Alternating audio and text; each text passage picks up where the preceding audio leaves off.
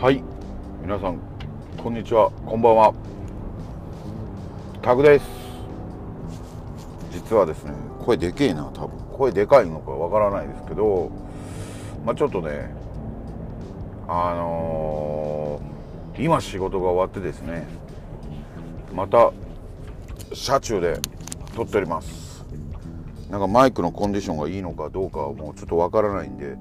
一方的にねまあ喋ってるんですけど特に何かネタがあるかって言われると、まあ、そんなこともなくただただ喋ったか喋りたかったっていうだけなんですけど、まあ、車の中でね喋ってるんでう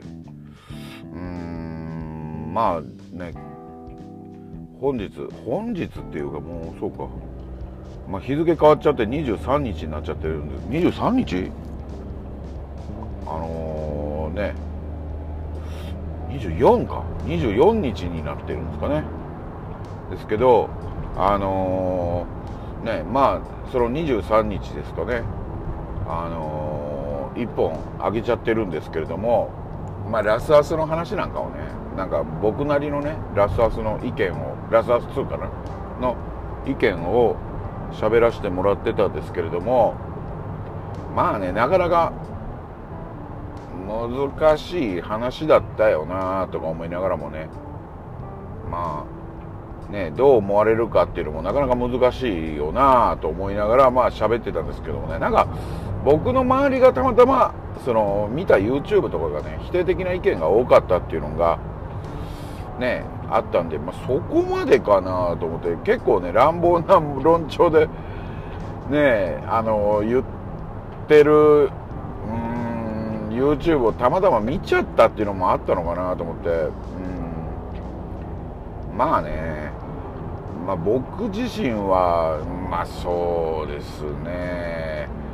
まあああいうお話をあれだけのヒットタイトルというか、まあ、ヒットタイトルの2作目に持ってくるのもいかがなもんかなとはねあの考えたりはしたんですけども。あとあとね。でもよく考えたらやっぱああいう意見ってねどうしても多くの人に知ら知ってほしいっていう考え方ですると、まあ、そのヒットタイトルの続編に持ってくるっていうのもまあ一つかと思い思いましたしね。でまあどことなくね僕自身はジョエルであったりとかエリーがこのまま幸せになるのかなみたいな。うん。まあジョエルがね1作目でああいうことをねそのねエリーを助けるためにっていうところであんなことしちゃったっていうこと自体がやっぱりうんまあ修羅の道にね足を踏み入れちゃったんじゃないのかなっていうのは当時なんかそういえば感じてたなみたいなのが一つとねそうは言ってもジョエルだって今までにも、ね、生きていくために罪もない人なのかね。もう殺してたかもしれないじゃないかとかね。僕らがプレイしてないところでプレイしてあの描かれてない世界ではどういう状態だったのかっていうのはまあね分かりづらいんでね何ともね実はジョエルはあんなことをする前から実はあの物語が始まる前にもあのまあまあ要はあの社会が崩壊してからも生きていくためにはうんどちらかというとジョエル自身がまあね鬼畜になって人を殺して物を奪ってたみたいなこともあったんですっていう設定が後からあったかもしれないですしその分かんないですけどね。とかって言われたところで僕らプレイしてて見てないんでねあのー、ねそういう考えも一つあるかもなっていうところあるんでしょうけどもやっぱりゲーム内で描くか描かないかっていうところはでっかいですよね。であのアビーっていうねあの要はジョエルを殺した女性に関してもまあねもうもうすいませんね僕自身が記憶の断片断片をねあのから手繰り寄せて今これ話してるんでもう何年も前ですよね。2年ぐらい前なのかな。2年3年前かな。の作品なんでなかなかうん、どうだったかっていうのを思い出しながら話してるんですけども確かお父さん殺された時ってあんなにねマッチョなマッチョっていうかあの筋肉質な女性じゃなかったっていうところでまあもちろんその後ねあのー、組織というかああいうところに入って鍛えられたのかでもお父さんがねあの殺されたっていうことに対しての復讐っていうことを成し遂げようとして時間をかけて自分の肉体を築いてきたのかなっていうところもなんかねちょっと想像できますよね。まあね結局そういう感じでまあ自分の中で あのねなんかあのまあどちらにもうーんまあ非もあるし罪もあるよなみたいなね罪もあるというかね。まあねそのこれってなかなか難しい話で結局あの話以外でもね、前も言いましたけど映画だったりアニメだったりでもちょっと描かれたりはしますし、ね、今現実の世界でもやっぱりね例えばイスラエルとパレスチナっていうね、あの、まあ、戦争というかねああいうのも結局そういうところがあったりするんですよね。だからね水に流そうやここでっていうことがなかなか言いにくいしいやだったらお前やあのやられてみろよって言われたらねそれまでなんでねやっぱりねそれはやっぱり当事者にしかわからない辛さ悲しみ憎しみ怒りっていろいろあるんでねそれをどうねあのするかっていうのってなかなかやっぱりこれ一概にね難しい話だよなと思って。うん。まあね僕もねやっぱあのもし自分も同じことを例えば妻だったり子供だったりがされたらうんやっぱりねそのエリーの気持ちだったりもそうだしアビーの気持ちだったりもそうだしっていうのはうん分かるよなっていうところもあったんですね、まあ、そんなこともあってうんまあねあの時語ったっていうのが正直なところなのかなと思ってまあまあ前回のね前回？第9回かな？そのの振り返りみたいな感じでね今喋っちゃってますけどね。まああの運転しながらでも収録したいなっていうのが 正直なところで、まあ、なんかね喋りたがりなんですよね。喋りたがりなんでもうもうねもう僕明日休みなんですよ。休みなんでヤッホーって感じでね。ヤッホーイっていう感じでもうあの今テンションがちょっと高いんですよね。であのもうねこんなこれ言うとバカかって思われるかもしれませんけどまああのかみさんにもね話してちょっと僕今日駐車場で収録してもいいっすか？みたいな感じで言っちゃってあのー、もう撮ったらいいんじゃない？みたいな感じでね言われたんでまあねちょっと途中コンビニ寄ってお使いは頼まれてるんですけどもそれだけなんでねまあもしかしたらこの後もねあのー、撮る撮るんじゃないかな多分撮るな。撮るとは思うんですけどまあその前にねうんあの、車の中で帰る帰路についてる最中も喋りたいっていうね。ねまあまあそんな感じですね。まあねあのこれと次また自宅の駐車場で撮るやつをまとめて1回にするのかどうかそれとも分けるのかはちょっとまだ今ねもうノープランすぎてね。でもこうやってねペラペラ喋ってるのだけはねいいなと思って喋ってるっていうだけなんでね。まあね。うんこんなに喋れるんだなとか喋喋れるというよりはね喋り好きなんだなっていうことでね。うん。まあね自分自身がねまあね普段は全く喋らないってわけでもないんですよ。どちらかというと普段も喋る方でね。なんですけどね意外とねこの収録っていうのでねまあ技術とかね話がうまいとかうんなんだろう。なんかためになる話とかも一つもやってないんですけどね。ただただねもう多分ね音声ブログみたいな感じで撮ってんのかな。わからないですけどね。まあでもなんか喋ってそれをポッドキャストにするっていうことに面白みを感じてるのは事実ですよね。うん。そうこうしてるうちにですねあのちょっとまああのコンビニに着いちゃったんで自宅近くのですねちょっと一旦ここらで止めますね。うわコンビニの駐車場でイチャイチャしてんじゃねえよほんまにもう。入りにく駐車場の縁石でイチャついとるな。まあいいか。ということで一旦切ります。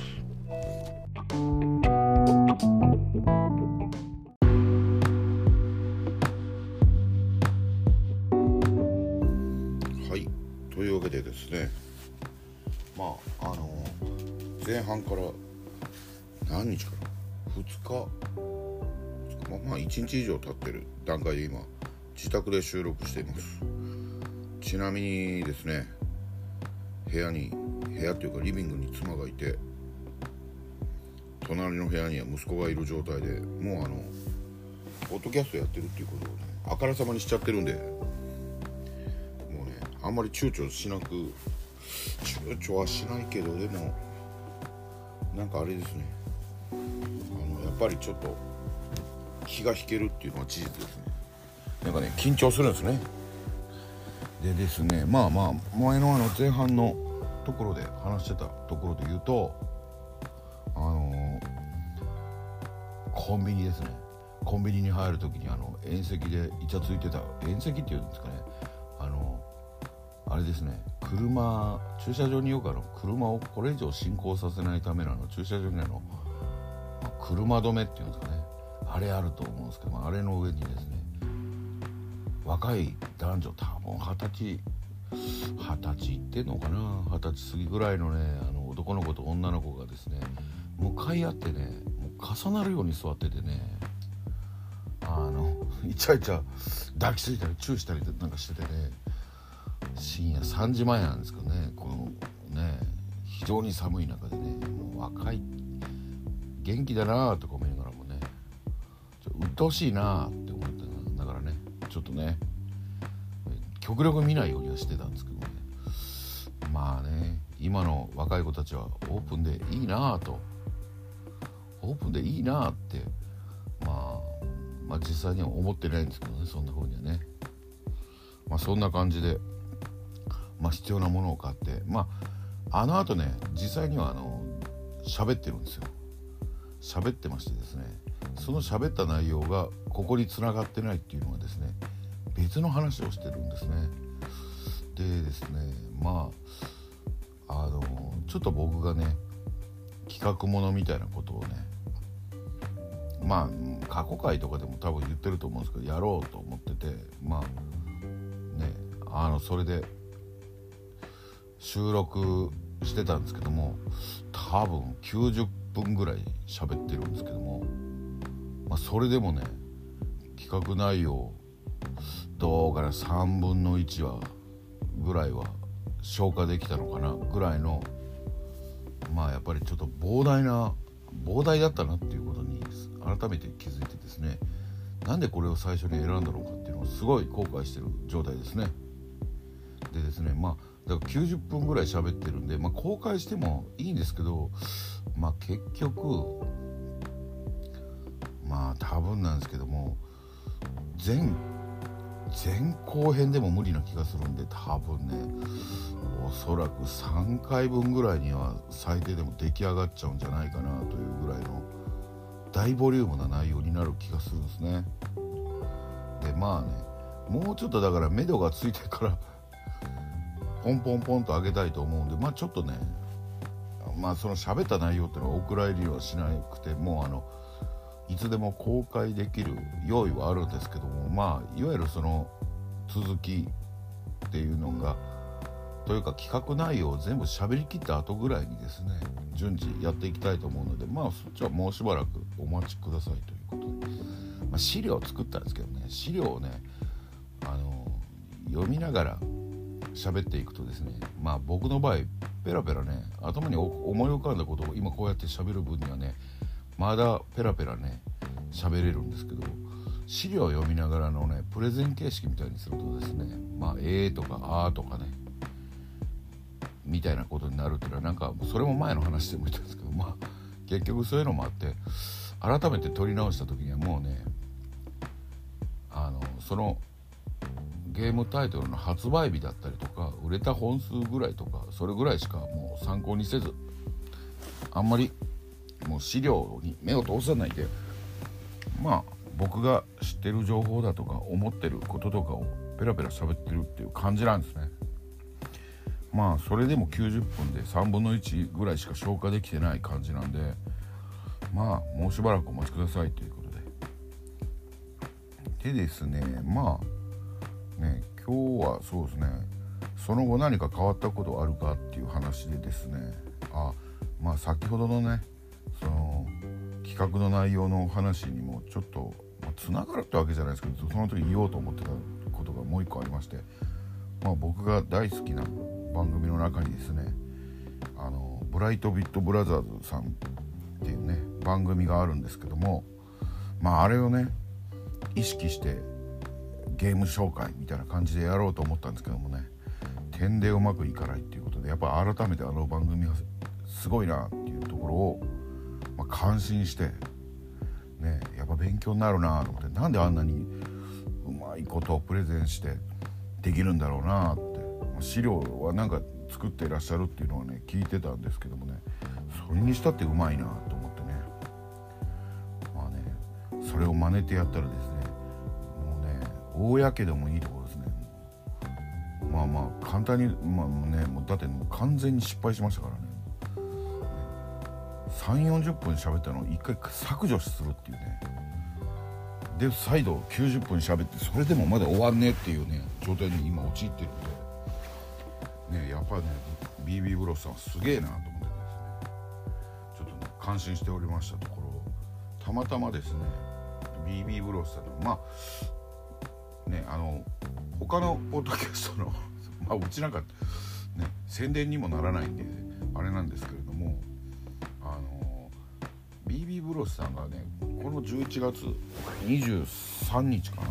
に。23日ですかね。あのー、あれですよね。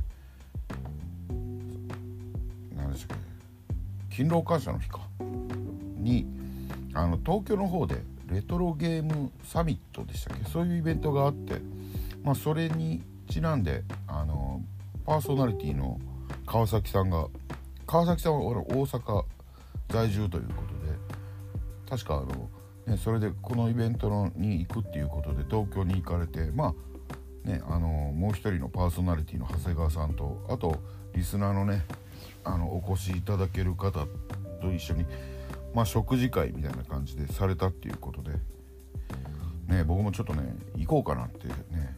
休暇取って行こうかなって思ってた時もあったんですけどもねまあちょっと今回はまあいいかということで回流した後にねやっぱり行けばよかったなって思ってたのがそのレトロゲームサミットっていうのであのまあ即売会っていう中にあの同人誌の即売会があったみたいでその中にですね「ダンジョン RPG まとめ本」っていう本がね現在3冊出てるみたいでまあそれも売られるっていうのを僕もねだいぶ前にそのね多分あのリポストですかね。川崎さんの川崎さんの方だったと思うんですけどもまあ BB ブロスさんのあのツイートから見てあって思ってこんなんだったら行けばよかったって思ってね。もうちょっともう休暇とかのね申請ができない時期だったんででまあそうこうしてるうちにですね、まあ、川崎さんがあのレトロゲームサミットので購入したっていうのをちょっとアップしてくれてまして X でですね。あのそれ見てあっと思って僕もね思い出してそうだそうだと思いながらねちょっと欲しかったですよねみたいなことをちょっとね X の方で言ったらあれ多分どこかに売ってるかと思いますがみたいな感じで返されたそうかと思って何もあのイベントだけじゃなくても買えるかもしれないなと思って調べたところですね。まあまああのビープさんっていうんですかね。そこのなんか通販専門のホームページから変えてですね。あのまあ無事。ちょっと先ほど買ったんですけどもね。まあ僕ダンジョン RPG っていうとまあまあね僕と同じ世代の人っつったらそれはもちろんウィザードリーだろうっていう話になるかと思うんですよね。まあもちろん僕もねその話は重々に理解できるんですけども僕ね恥ずかしいことにですね僕が初めてやったダンジョン RPG はあのー、ファミコンディスク版ディスク版というかファミコンディスクのディープダンジョンなんですね。まあね結局あれってうーん多分ウィザードリーの亜種っていうかまあねやっぱウィザードリーありきのディープダンジョンなんですよね。それでですね。まあなんでウィザードリーやってないのかっていうところになるとですね。まあこれもねまあね話せば長くなるんですけども。あの僕ディープダンジョンやった時にあのまあ記憶としてはもうほぼほぼないんですけども。なんかねとりあえず今どこにいるのか分からなくてあのまあウィザードリーまあ分かんない。ディープダンジョンを知らない人だったらあのもうウィザードリーとか最近だと世界一の迷宮とか思い起こしてくれば世界一の迷宮それでもまだねあのマップ画面見なくても上でも結構ねグラフィック綺麗なんで、まあ、スクロールもねスムーズですしね。どっちかっていうと上を押すと次の画像に変わってるっていうぐらいのね感じだったと思うんですよ。当時のウィザードリーにしても。でウィザードリーをねやんなくてディープダンジョンからスタートしたんですけどもまあそれもね友達から借りたんですよね。でやってみたところねやっぱりねよく分からなかったと。自分の居場所がまず分かってないと。でまあね小学生だったと思うんですけども確か当時まあね暗記するっつったってね限界ありますからね。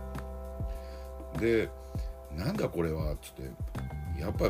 ゲームは見下ろしだなっていうね。2D のドラクエタイプだなっていうね感じで。あんまりねそこからそれが一部の人々にね好評を得てるっていうのはねなんか若干は知ってたんですけどなんでこれが面白いのかっていうところまで深くはね探求しなかったんですよね。でそっからだいぶ経ってからだと思うんですよね。高校ぐらいになってからやっぱりあの友人であの一人ウィザードリーマニアみたいな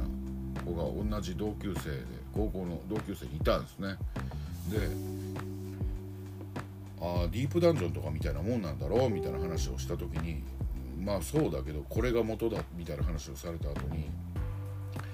あのそのそれね2人ぐらいに僕ねおあのお話しされたんですけどもあれってどこに今いるか分かんねえしなんか一回出たら二度と街みたいなとこ戻れないみたいな感じで余計にやりづらくねえかっていう話をしたと、ねまあ、言われるわけですよね、まあ、皆さんもねウィザードリーやられたかやられたとかダンジョン RPG ね最近のじゃなくてね当時のねやつやられてた人だったらお分かりかと思いますけどもお前は分かってないと。マッピングだろうみたいな。僕その時初めてマッピングっていうねまあ、いわゆるそういう作業というかね。それも込みでのウィザードリーでしょ。ダンジョン RPG でしょ。っていうことをその時初めて教えられたんですね。まあ、僕がその聞いた友達たちはあのグラフ用紙、ね、あの文房具でね、ま、関数のグラフとかそういうのに使うようなね文房具屋さんに売ってるようなグラフ用紙とか、まあ、方眼紙とかですかね。なんかそれに今いるのを1マスでそれでまあ書いていくんだみたいなことを教えてもらってですね。あなるほどなと。テレ、まあ、当時ファミコンにしてもテレビの前に座って、まあ、机かなんかの上にそのグラフ用紙とか方眼方眼紙とか。でマップをカキカキしながらやっていくんだ。そうすることで自分の居場所が分かるんだっていう。うんまあ当時ねまあ言うたらファイナルファンタジーとかドラゴンクエストでも3ぐらいになるとちょっとしたマップみたいなのワールドマップみたいなの確か表示できたと思うんですよね。でまあねまあ言うたらダンジョン RPG っていうとね一歩先二歩先とかもっと詳細なマップがあるんでそんなもん表示できるスペックっていうのがなかったんでしょうね。まあそれもあってなんでしょうか。僕は結局ねあの当時はそのウィザードリーの偉大さっていうまあ、うん、理解はできたのかもしれないんですけどもやる気は起きなかったんですね。多分なんですけどゲームの中でゲームってテレビゲームはうんテレビでやるからこそであってテレビの中だけで完結しといてくれよっていうまあねなんかもっともらしいことを言ってるのは自分から楽しみをなんかね楽しい道をなんか選ばなかったっていうのが正直なところなんですかね。なんかそこもうちょっと寛容になってたらね今頃自分の人生の中でもっと豊かなとかね別の楽しみがあったのかもなとか思ったりします。例えばやっぱあの頃ああのウィザードリーをやったっていう人はやっぱりそれはそれで思い出でまあその後の例えばダンジョン RPG だったり他のダンジョンダンジョンじゃなくたって RPG に対しての意識がまたちょっと違ってたもんになるんじゃないのかなと思いますし、うん、僕似たような感じで言うとダライアスを経験してないんですよね。まあ当時ねダライアスが稼働してたゲームセンターがあったとは思うんですよ。で僕ね確かあれ出た時ってうーん大阪にもいたしその後ちょっと引っ越して九州の片田舎に行ったんですけどもそれでも筐体は何回か見たことがあるんですよ。でも結局やらなかったしまあもまあね正直なところとやれなかったっていうのが正直なところかなと思うんですけどもね。ダライアスも確かにすごいって思ったんですね。当時あんなの横長のね長方形の画面で、ね、体感ゲーム筐体でもないのになんかすごい小屋っていうかねああいうのに入って操作するっていうこと自体がすごいなとは思うんですけどすごい分ですね。人気があったりとかですね。ギャラリーがいるっていうことでねちょっと恥ずかしくてですね。まあそこまでして見せるテクニックでもない。まあもちろんプレーもしたことないですから。ねだからそれもあって恥ずかしくっていうのもあってあんまりプレーあんまりというかプレーしたいって思わなかったんですよね。でまあそれとね結構似てて今となってはねだからウィザードリーもそうですしダライアスもそうなんですけどあの時やってなかったことが大変悔やまれるタイトルかなと思ってるんですね。でまあ話をダンジョン RPG に戻すとまあ僕の中ではダンジョン RPG ってうーん結局ねその後もやる機会っていくつかはあるんですけれども結局自身がマッピングするっていうところに至るっていうのが世界中の迷宮までないんですよね。まあ、世界中の迷宮って結局あのマップをね DS の下画面でやるっていうことであれ結構ねあのそれもねまあ当時もう社会人になっててあのそのウィザードリーとかをやってたレトロゲームコレクターの人とちょっと話してた時にあれはおすすめですよみたいなことを言われてあのまあそれでね買ったっていうのがあの経緯なんですけどもまあだからウィザードリーっていうのをやってなかったっていうのがやっぱり長年ね僕の中でどっかで引っかかりはあったんですよね。うんまあそんな中でやっと買ったんですけどもマッピングしてでもやっぱりなかなか難易度もねあれ硬いっていうか敵が硬いとかまあいわゆる戦うボタン連打でスイスイいけるようなぬるいゲームじゃなかったんで1回断念しちゃったんですよね。でまあその後何年か経ってからですね多分ね実際問題世界中の迷宮の1作目ですね。DS で出たあれが出て多分ね8年ぐらいしてからのやっと何を思い立ったのかあのプレイし始めてですね。でそうですねあのクリアしたっていうのが正直なところですね。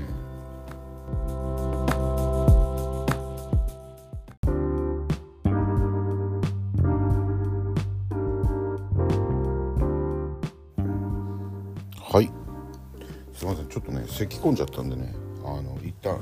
止めました。でですね。まあその世界中の迷宮っていうのが意外と僕の中でねなんとか頑張ってクリアした最初のダンジョン RPG だったっていうことででまあね「新女神転生」とかもねやってたんですよ。やってたんですけどマッピングがねピング機能とかあったのかな？ちょっとねすいません覚えてないんですけど、まあ、それもありますしあとですねまああれはねなんか攻略本を片手にしてクリアクリアっていうかプレイしてたかなと思うんですけども、まあ、結局ねクリアできてないっていうね。なんかねだいぶねラスボスのところまで行ってた気がします。ラスボス周辺までは行ってた気がします、まあ、ただなんか、まあ、ラストダンジョン複雑すぎてっていうことでもういいかって思ってなんか攻略本のねあのー、後ろの方になるともうね。マス目が細かくなってたみたいな感じでもう見にくいなみたいな感じで。ねそれもあって多分ねクリアしなかったんだろうなと思って。まあ後々もね結構な数あのシリーズやってるんですけど大体途中で投げ出してるっていうね。僕が「新女神転生」のねシリーズでクリアしたのはねここ数年前に出たあの5が初めてですから。まあそんな感じでねまあまあ、まあ、新女神転生5ともなるとダンジョン RPG ですらないんですけどまあ、そういう意味でねダンジョン RPG っていうのはウィザードリをやらなかったっていうことでどっかでね僕の中ではうんやり残したことの一つだっていうことはずっとあったんですね。うんまあねそれもあってか。で、まあね、ダンジョン RPG3D ダンジョン RPG っていうのがなかなかニッチだっていうところでどことなくね、まあ、2D のシューティング縦集横集なんかに似てるなんかねそのまあなんかニッチ感がねずっとここ10年ぐらいかな10年以上かなあってぼちぼち買い続けてたりはするんですよね、まあ、全部ってわけではないんですけども、まあ、世界中の迷宮なんかも、まあ、買い集めてたりとかですね。まあその後世界中の迷宮は1クリアした後に2も DS 版ですけどクリアして3はねなんかでねやったんですけどね。DS でやってるんですけどもなんかねちょっといろいろやっぱあのもう僕が 1をクリアした時点で8年後だったんでなんか廉価版かなんかになったのを買って、まあ、放置してて2とかもクリアした後とかにやろうかなと思ったんですけど他のゲームとかとの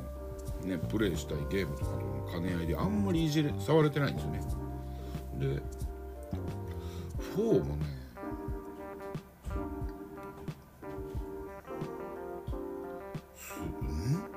?4 がなんだっけ？3DS で 3DS 版は買ってあクリアしてる 4, 4はクリアしてるんですね。そうそう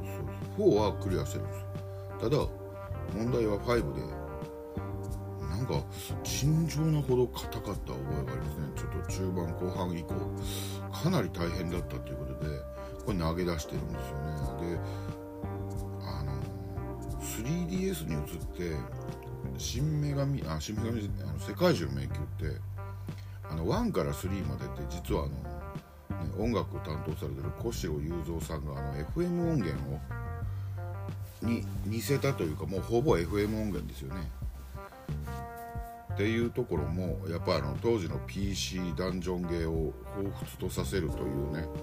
その最初に勧めてくれた友人のまあ言葉もあってそれが僕もねやっぱり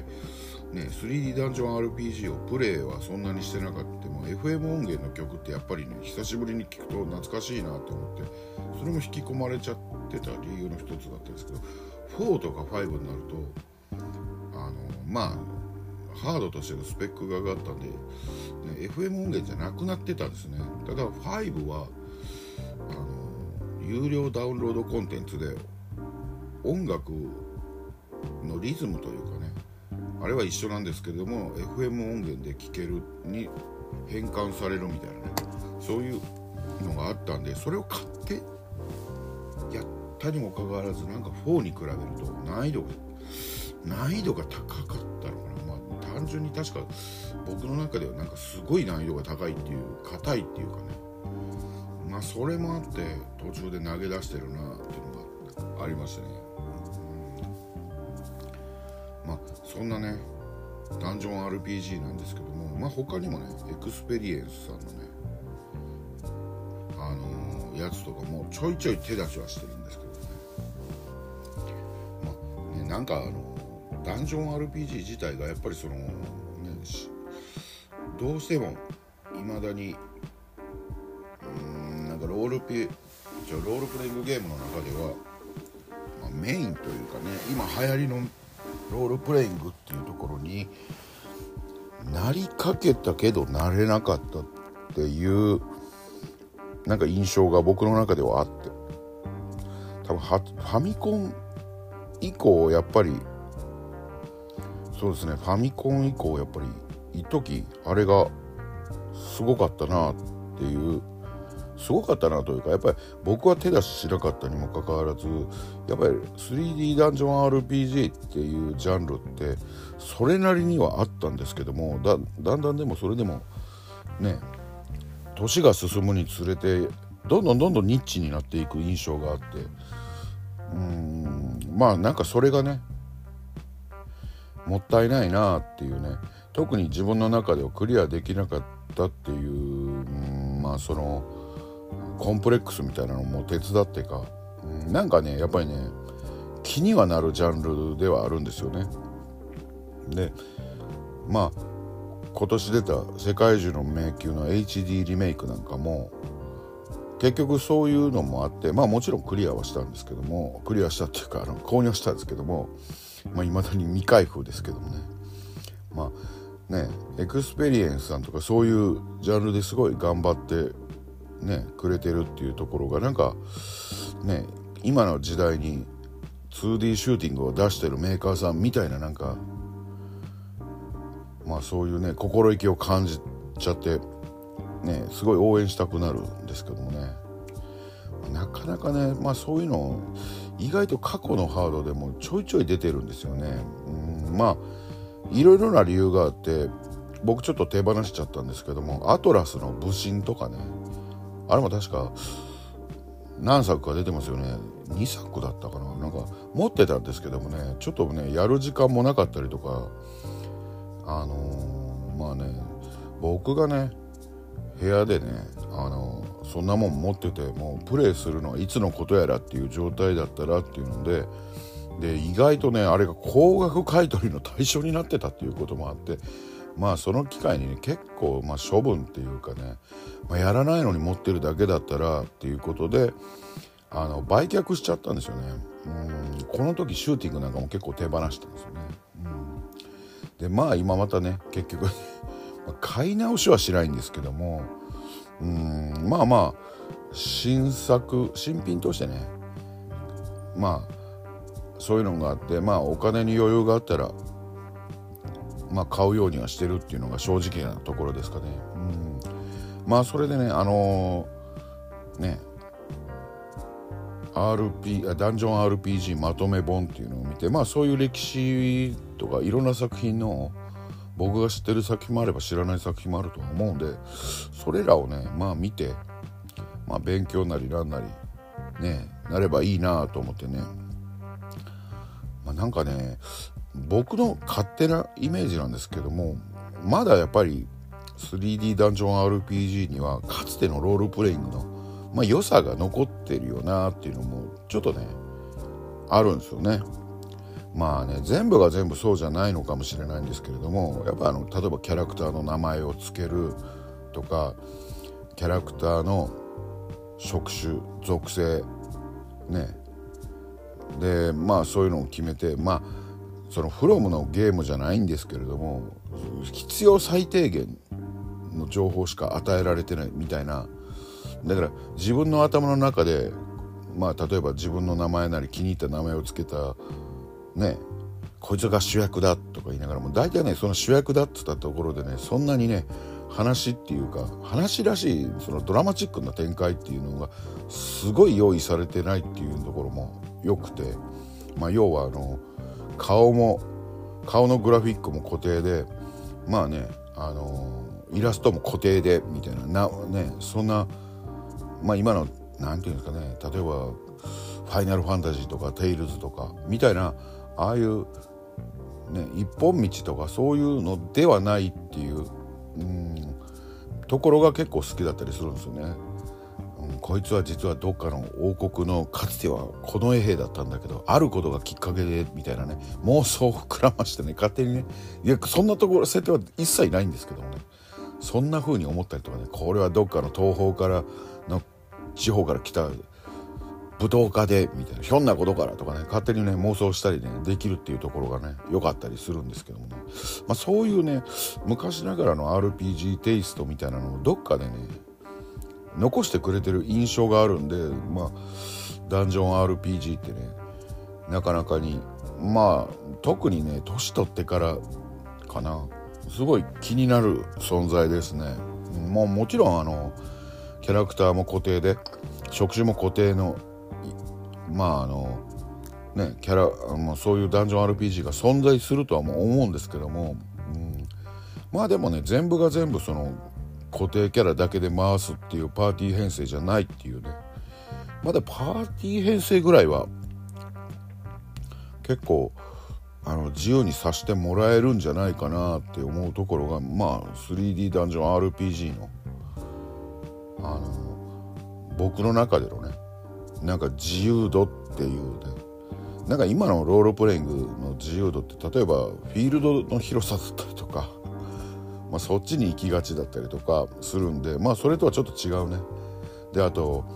まあ、フォールアウトとかスカイリムとかになると、まあ、もちろんキャラの設定とかは変えれるんでしょうけどもうんなんかちょっとね広大すぎて膨大すぎて僕の手に余るなっていうところもあってねうん、まあそういうところもあってあの辺はちょっとねうんなんか最初からすっごいあの情報量を突きつけられてるというかねうんこれから吸収しなくちゃいけないことがいっぱいありそうだなとかねそんなこともあってねなかなか敬遠してるところがあるんですよね。それに比べるとまあコンパクトな、ね、昔の 2D のロールプレイングだったりファミコン時代とかねスーファミ時代ぐらいの、ね、2D のロールプレイングとなんか似たようなそのまあね閉鎖感というか情報量っていう感じの中で、まあ、表示のね視点のとか移動のね仕方がちょっと違うっていうだけでいまだになんかどっかでああいう感じをまだ残してくれてるような気がする。ダンジョン RPG っていうのはすごい気になるんですよね僕ね。まあそれもあって今回ね前々からねなんかそういうのを特集してくれる番組がないかなとかね思ってたりするんですけどなかなかねやっぱりどうなんでしょうね。僕なんかより全然その情報とかを情報とか、まあ、歴代のダンジョン RPG をやり倒してるっていう猛者な人はいっぱいいると思うんですよね。そういう人の話もねやっぱり聞いてみたいなと思って。ねなんかね僕はねうんハックスラッシュっていうね最近なんかエクスペリエンスさんはやっぱりそういうハクハクスラ系ダンジョン RPG って謳ってますけどね。まあでもまさにそこがねまあ最もかなと。思う結局ね何が楽しいってね潜ってそのダンジョンのもう端々までねいや目には見えてるんですよ。そこが行き止まりなのはもう分かるんですけどちゃんとそのあと3歩踏みしめてマップを埋めるまでが楽しいんですよっていうね。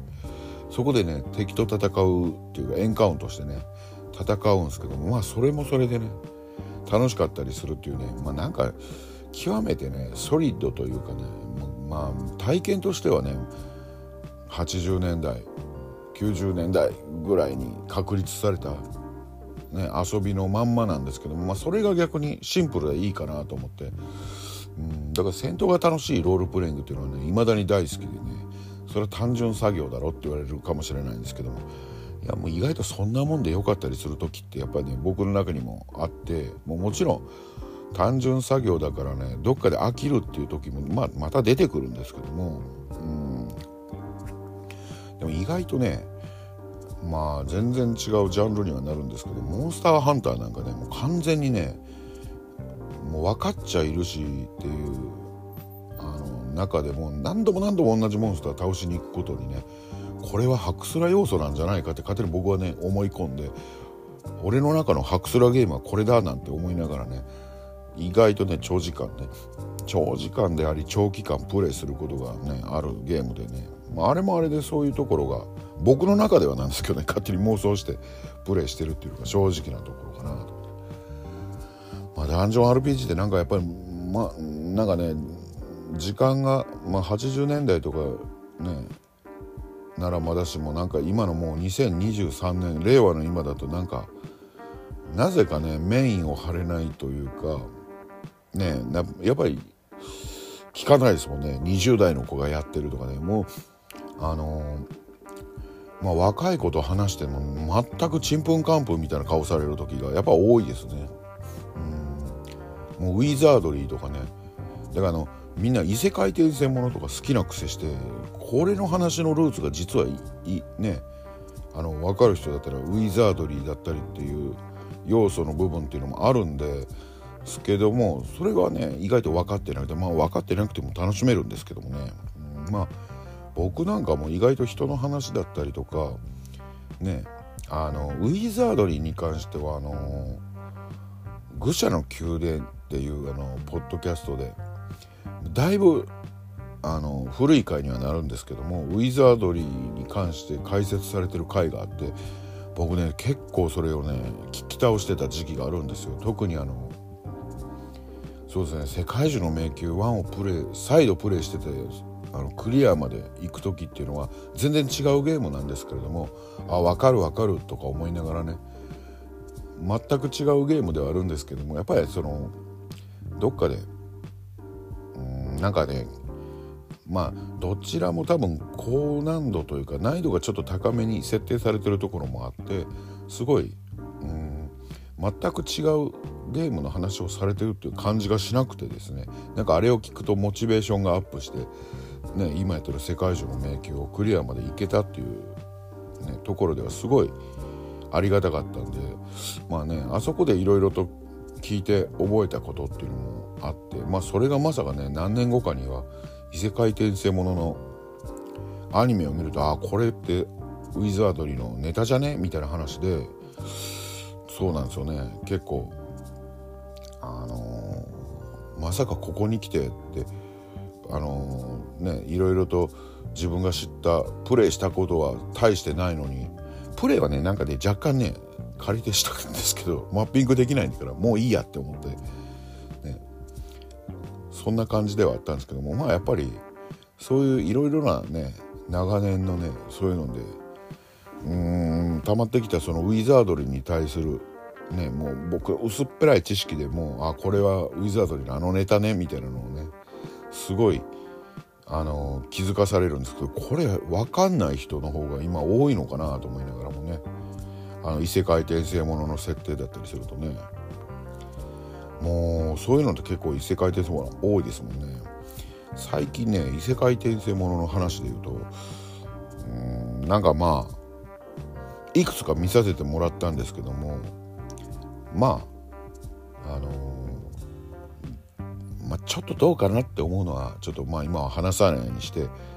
その作品はねで意外とねまあ気になって見てみたらあのーまあまあツッコミどころもそれあるけどまあ面白いのかなと思いながらあの見てるのがシャングリラ・フロンティアですかね。まあ、ツッコミどころあるんですよね。結構ねおじさんからするとねいやそんなお前ってって思いながらもでも、まあまあちょっとまあまあ見てるっていうところが正直なところかなと、まあ、最終的にはあのメインビジュアルっていうところが主人公以外が3人か4人ぐらい女の子が映ってるっていうことでどうなんだこれはみたいなところはあるんですけどもまだねあと肌の露出が強くないっていうことでまあまあお色気で売ろうともしてないところだけまだ許せるのかなと思いながらね、まあ、やっぱり何よりもね主人公がね最初何事かっていうあの鳥のね顔みたいになっててまああれマスクらしいんでね。ですからやっぱりそれだけでビジュアルのインパクト まあ、キャッチーというかねビジュアルのインパクトで僕はどういうことと思いながら引かれてまあ見たっていうのが正直なところでね。なんかモンスターハンター的な要素だったりとかなんかねそれこそあそのルールフロムの、まあ、エルデンリングとかダークソウルだったりとかに適用するようなルールだよなと思ってなんかやってることはオンラインのなんかゲームなんですけど未来ではアクションなんだって思いながらだからあの素早さだけを上げまくればどんな攻撃もかわせるんじゃね？みたいなね話になってるみたいなんですけどまあまあまあそれいけますかね？みたいな感じでねまあ都合いいなって思いながらも見てるんですけどまあまあそれでも今のところは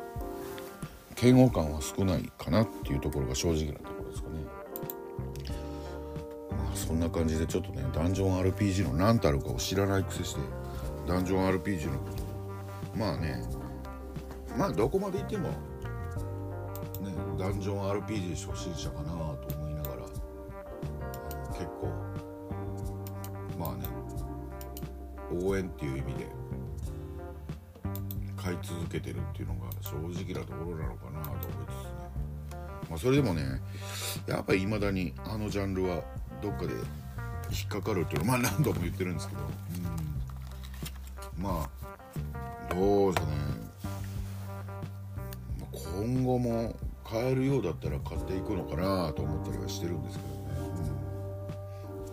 うん、まあねやっぱりね長長いなっていうところもねボリュームが実はねだから意外とあれもやっぱり時間がねかかるゲームでもあるんでね、うん、最近そういう意味ではねまあもうこれは手を出しちゃいかんなっていうジャンルがまあ実際問題は分かってるんですけど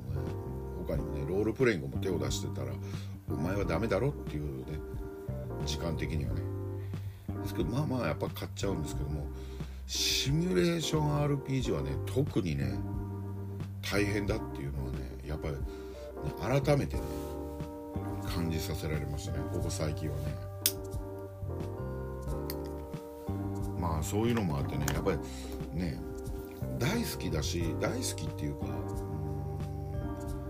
たどっかで話すかもしれないんですけど僕がやっぱりあのその存在を知って発売日に買ってそれまでのゲームゲーマーとしての人生というか価値観をすごい変えてくれたの作品の中にあのタクティクソーガってあるんですよね。でまあそれをタクティクソーガでもうすごいあのまあ僕の中ではねあのすごい爪痕を残してくれたゲームだったりするんですけどね。多分その後そうですねシミュレーション RPG 特にあのちょっと立体っぽく見えるクォータービューみたいなやつですね。どこかにタクティクスオーガのようなシナリオね、まあ、ストーリーテリングだったりあのキャラの設定だったりあのキャラの動きドット絵なんですけど細やかさだったりとかを求めててうんタクティクソーガの亡霊をずっとね10年とか20年ぐらいね探してた時期が長かったんですよね。でまあ意外とねあのー、その影っていうのは、まあ、追いかけてもねまあ一番いいのはその作者さんが結局作ればいいんでしょうけどもまあね。意外とそのタクティクスオーガの続編っていうのがまあねあのオーガバトルサーガとしての話っていうのが作られたけどもシステムが違ってたりとか、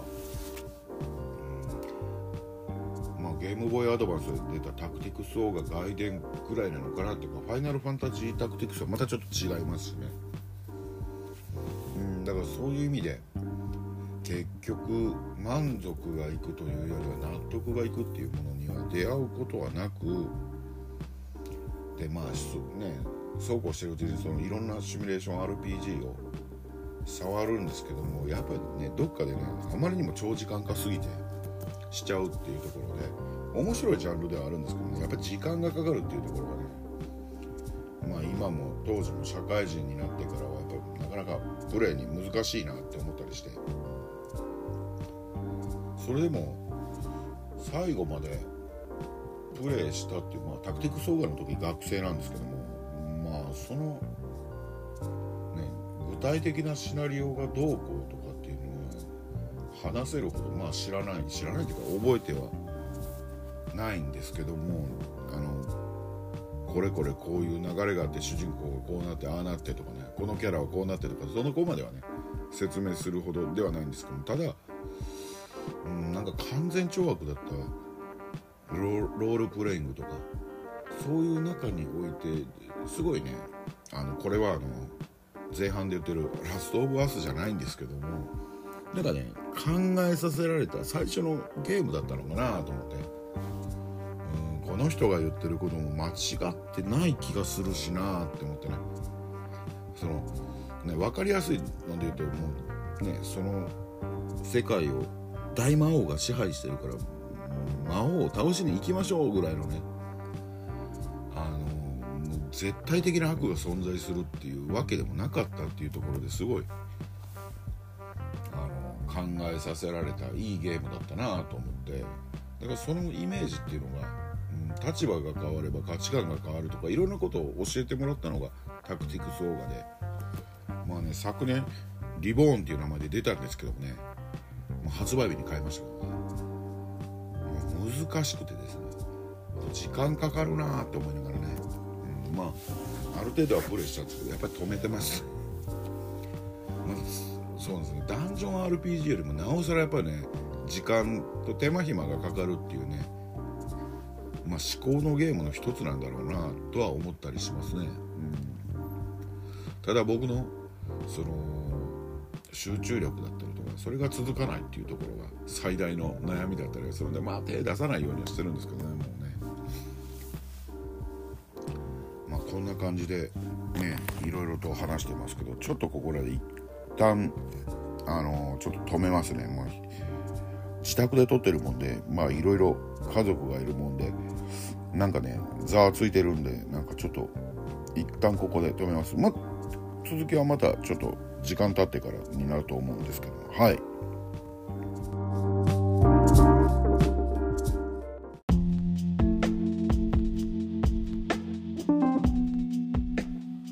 はい。というわけでですね。まあねあのー、今回はねあのー、まあ最初の前半部分が休み前の帰りのね車中でテンション上がりすぎてまあ収録ね家に帰って収録するんだっていうのにその前にもう帰路についてる最中から車中でちょっとテンション上がって、まあ、やっぱり休み前の休,、まあ、休み前っていうかね、まあ、仕事が終わってもうあとは休みだっていう時はねやっぱりね家に帰る道中もなんかちょっとテンション高かったりするってねいう感じでまあ、それでそのまま一発ねちょっと取っちゃったっていうところがあるんですけどもね、うん、まあそれでね10分ちょっとかな結局でも。まあ喋ってたと思うんですけどもまあまあそこからあのー、今日かな今日のあのー、まあ、数時間前に喋ってたなんかねこれも自宅なんですけども。で収録した内容もまあねいろいろなんか話してた割になんか最終的になんか 3D ダンジョン RPG の話にまあ行っちゃって。まああの何でしたっけ。その同人誌で 3D ダンジョン RPG まとめ本っていうのが、まあ、出てるっていうことで、まあ、それをね、まあ、僕の方もそれ結局通販で購入しちゃいまして、うんまあ、発注は済んでるんでねあとは届くのを待つだけっていう感じなんですけどまあその 3D ダンジョン RPG の話を、まあ、してたりとかあとなんかそこからなぜかねシミュレーション RPG の話をちょろっとしてましたけどねタクティックスオーガの話とかをね、まあ、してましたけどうんまあまあどちらも結局まあねまあ、出るっていうとちょっと一瞬気になったりするっていうねそれぞれのジャンルはねチェックは入れたりするんですけどもね。まあでもチェックを入れるっていうのはどんな内容かななんて感じでチェックするだけで、まあ、特にシミュレーション RPG はやっぱりねどうしてもねあの長時間化するっていう感じでもう最近はあんまり触らないようにはしてるっていうのがね事実で。まあ最後に買ったのも昨年のタクティクスオーガリボーンがそうでしたもん。かね、まあ、それ以後買ってないなっていう感じで。まあ 3D ダンジョン RPG の方がまだ買ってんのかなっていう感じですね。まあね僕自身のまあまあ貧乏根性っていうところもあるんですかね。あのなんかねゲーム買うっていう中でね RPG とかねまあダンジョン RPG もそうですしいわゆる RPG 通常のね RPG もそうですしあとシミュレーション RPG もっていうねあのまあ時間がかかるというかね結構時間かかるっていうことでまあ言ってしまえばあのソフトの値段は大体みんなねジャンル問わず似たり寄ったりかと思うんですけどもまあ長いっていうことで、ボリュームが多いっていうことで、ね、その簡単に言うと出した値段に対して、まあ、コストパフォーマンスがいいみたいなねプレイ時間が長いっていうことでね。まあそれそういうねあのところが、まあ、僕の中では出したお金に対してだいぶ遊べるぞって勝手に思い込んでて、まあ、それはまあまあ当たってるのかな。ただお前そもそもそんなに長い時間遊んでねえじゃねえかっていうねツッコミがあるようにねもうそこなんですよね。意外とね買ってね例えば今だったらどれぐらいなのか78000円で。10時間で終わるアクションゲームと78000円で200時間遊べるまあね RPG とか。で同じなんですけどもやっぱそれは78000円で200時間ぐらい遊べる RPG の方がねお得っていうね。それお得っていうところつられで買ってるだけでね。まあの10時間で終わるかもしれないけどねあの難易度変えたりとかまあね遊び尽くせばねあの10時間で一通り終わるけども何周もできるぞっていうねゲームにもねそれはそれでね良かったりするはずなんですけどねどうもせこくてねうわ長時間で1周するのに200時間かかるんだっつってお得だなって思ってね2周したら400時間だっつってねそのそもそもね僕400時間もね1年間でプレイできる時間なんかないと思うんで、まあまあその辺のねでもなぜかねそのねコストパフォーマンスに惹かれてね結局買っちゃうんですけどね、まあ、それその考え方もね貧乏くさくてダメなんだろうなと思いながらね。だから最近はねちょっとまあそのねシミュレーション RPG はちょっと手を出すのはねもうちょっとやめようかなってね思ってたらよほどのことがない限りはねあんまりやらない方がいいんだろうなって思ったりはしますね。うん。まあねダンジョン RPG もねまあまあちらっとね言ってましたけど特に女神転生シリーズなんかもともとね 3D ダンジョン RPG ですけどまあクリアできてない。ですけどねまあなんかあのシリーズね不思議とねあの雰囲気とかに惹かれてね結構シリーズ持ってるんですよね。うんまあそれでもクリアしたのが5だけっていうね。まあそんなこともあってまあねいろいろ考えそういうところで考えなくちゃいけないなとか思いながらもね。まああとはですね、まあ、よほどのことがない限りねなんか 3D ダンジョン RPG とかねそのなんか個人的に、まあ、近年は特にそうかな。あのねあのちょっとダンジョン RPG ものに関してはちょっとどっかでねシューティングゲーム 2D のね縦集横集とかと同じようになんか応援してるっていうねまああの気持ちもあって極力新品しかね買わないようにしてるんですよね。まあ、あの作り手の人にねお金が入るような気持ちですねでもまあ欲しかったけど今じゃ絶版というかね販売されてないとかねそういうものでパッケージが欲しいって言われたらまあ中古に手を出すっていうことはあるんでしょうけどもねまあね最近は中古もねだいぶやっぱりブームみたいなところもあったり海外からの流れなんかもあってねなかなか結構ね思ってる以上に高かったりするんで手を出しづらいっていうのもねあるんですけどもねまあね。まあそんな感じでね今回もねいろいろなんかまああっちに行きこっちに行きみたいな感じでペラペラペラペラとね雑談テイストになってますけどまあまあ基本雑談テイストなんですけどまあね今回はねこんな感じでまあぼちぼち終わりたいと思いますまあそれでは今回も聴いていただいてありがとうございました。さようなら。